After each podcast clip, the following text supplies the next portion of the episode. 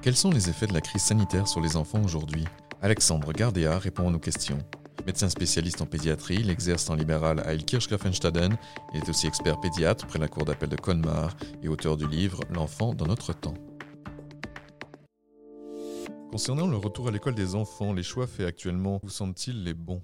Reprendre l'école, ça, ça me paraît absolument indispensable. Après, il est évident que compte tenu de la situation sanitaire, l'école ne pouvait pas reprendre dans les conditions où elle s'était arrêtée. Ce qui est nécessaire, c'est de rétablir ce que je pense être euh, la continuité pédagogique. Parce que les parents ne peuvent pas se substituer aux enseignants. Les parents font de leur mieux, et là encore, il y a toute une hétérogénéité dans la population parentale, si j'ose dire. Vous avez des parents qui ont l'habitude des outils numériques, du multimédia, et il y en a d'autres qui l'ont pas du tout. Donc, le fait de reprendre une école en présence des enfants, cette décision est indispensable. Après, la faire de manière progressive, elle est justifiée par les conditions sanitaires.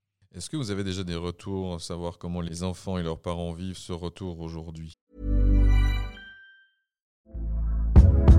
Hey there, it's Michelle Norris. I'm host of a podcast called Your Mama's Kitchen. When I travel, I'm usually looking for a way to find a taste of home when I'm not at home. And one of the things I love to do when I am at home is entertain. And Airbnb allows me to do that. When I was in California recently, I rented a house that had a great kitchen. And when we were sitting around the table, we're all thinking, we're in someone else's house. Someone could be in all of our homes as well. If you have a home, but you're not always at home, you have an Airbnb. Your home might be worth more than you think. Find out how much at airbnb.com/slash host.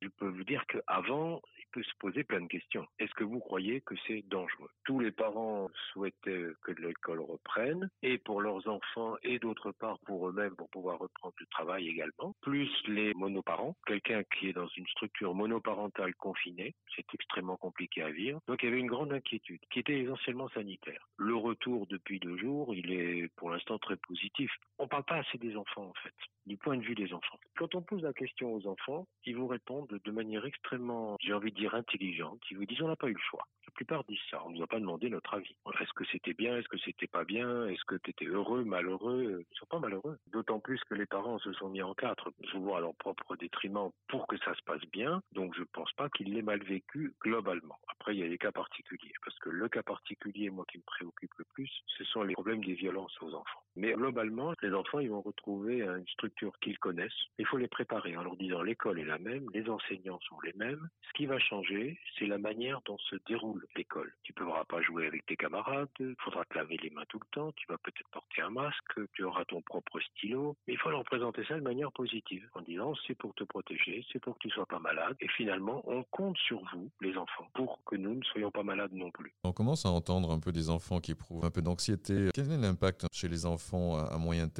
Tout dépend de la manière dont on va leur parler. Crois qu'il faut leur exposer la maladie, il faut expliquer ce que c'est qu'une pandémie à partir du moment où ils peuvent le comprendre. Bien dire que tout le monde est concerné, mais je crois qu'il faut surtout sortir de cette hypothèse de départ qui consistait à dire le vecteur, ce sont les enfants, ce sont eux qui nous mettent en danger. Ce n'est pas vrai. Aujourd'hui, on a quand même tendance à penser d'une part qu'ils sont pas très atteints par la maladie et d'autre part, ils ne sont presque pas contagieux, ni entre eux ni vers les adultes. En tout cas, la contagion ne passe pas par là. Il faut leur dire oui, bien sûr, la contagion existe de tout le monde vers tout le monde et vous êtes probablement aujourd'hui ceux qui sont les moins contagieux. Ça va les rassurer. Il y a une augmentation des violences. On a parlé des violences faites aux femmes, qui sont une vraie réalité, et les violences faites aux enfants, c'est dramatique. Et ça, c'est lié au confinement. Alors ces enfants-là, ils n'ont vraiment pas vécu ça bien du tout. On parlait de malheureux, d'ennui, d'inquiétude. Là, on n'est pas dans l'inquiétude, on est dans le drame. Donc ça, il faut y être très très attentif. Vous avez écrit donc un livre qui s'appelle L'enfant dans notre temps. C'est votre deuxième livre. L'enfant dans un temps où il y a les épidémies, où les choses arrivent de manière un peu brutale. Qu'est-ce qu'il devient aujourd'hui? Bon, l'épidémie, vous ne trouverez pas dans mon bouquin, parce que là, vraiment, s'il y a un certain nombre de sujets que j'ai évoqués, mais alors celui de la pandémie, non, je ne savais pas, comme tout le monde, je crois. On se croyait à l'abri, et je crois que c'est une preuve d'humilité vis-à-vis de ce qu'on sait, de ce qu'on ne sait pas. Et je crois que c'est ça qu'il faut expliquer aux enfants. On a des connaissances extraordinaires, on a des techniques extraordinaires, mais on est humain, et donc on maîtrise pas tout. Et je crois que plus on va rendre l'enfant sujet, plus on va le concerner, à son niveau, bien entendu, plus il grandira dans un monde qu'il pourra appréhender. Parce qu'aujourd'hui, euh, si vous parlez des catastrophes, du terrorisme, de l'épidémie, du chômage, de la misère, du réchauffement climatique, l'enfant il va se dire mais on me fait grandir, mais pourquoi? Bon, Je me sauve, je prends la fusée la plus proche et je vais ailleurs. Donc je crois qu'il faut lui parler de tout ça, il faut lui présenter tout ça, mais il faut en même temps garder un peu de fraîcheur et un peu d'envie de jeu. Et j'aurais bien y ajouter une chose, il me semble qu'aujourd'hui le problème de la société, c'est qu'on n'a plus de tolérance du risque. On supporte plus. Il faut avoir le risque zéro, et le risque zéro, il n'existe pas. Et donc, vous avez des gens extrêmement inquiets qui ont peur de tout, et ceux-là, ils vont transmettre leur inquiétude aux enfants. Et vous avez des gens qui, eux, par contre, sont totalement insouciants. Il faut mettre le curseur, il faut tolérer un certain risque. On est mortel.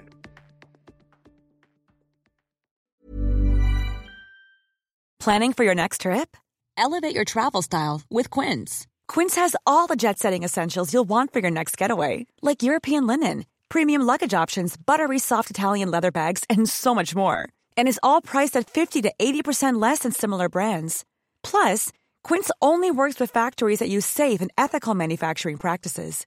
Pack your bags with high-quality essentials you'll be wearing for vacations to come with Quince. Go to quince.com slash pack for free shipping and 365-day returns.